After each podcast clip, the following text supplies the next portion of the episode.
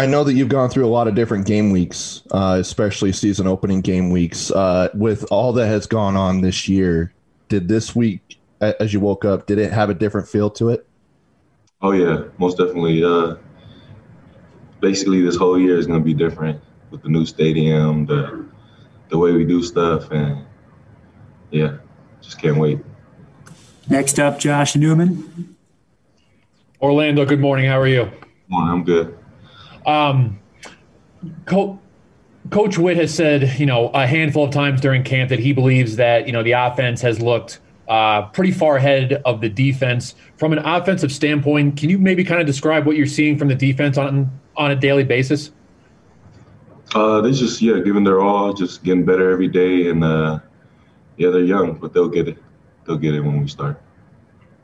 Next up, Josh Furlong, KSL.com. With the, the offensive line returning a lot of different guys and having a lot of depth, I mean, what what are you seeing this year that that maybe can be an improvement from last year, and, and how how has that chemistry gone over the fall camp, and where does it where is it at right now?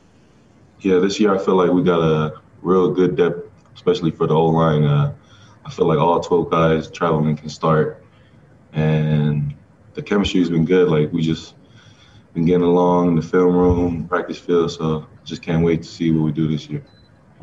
We will go next back to Trevor Allen. Orlando, you, you were voted by by your teammates as a a uh, captain. What does that feel uh, feel like? You know, knowing that your your peers think of you that way. And I'm just honored for all my teammates. You know, thinking that I can uh, uphold that uh, you know title, and uh, I'm gonna do my best this year to lead us. Next up, Chris Kamrani from the Athletic. Lando, I'm just wondering what's the hardest thing about going up against a guy like Vuyani Moala in practice every day because he's usually lined up right up on the other side of you. Yeah, he's a big dude, long arms, so like he's just like Leki basically. It's like Leki never left, but yeah, he's very hard dude to go against, especially like one on ones, all the drills. You know, he keeps me on my toes, and we make each other better every day.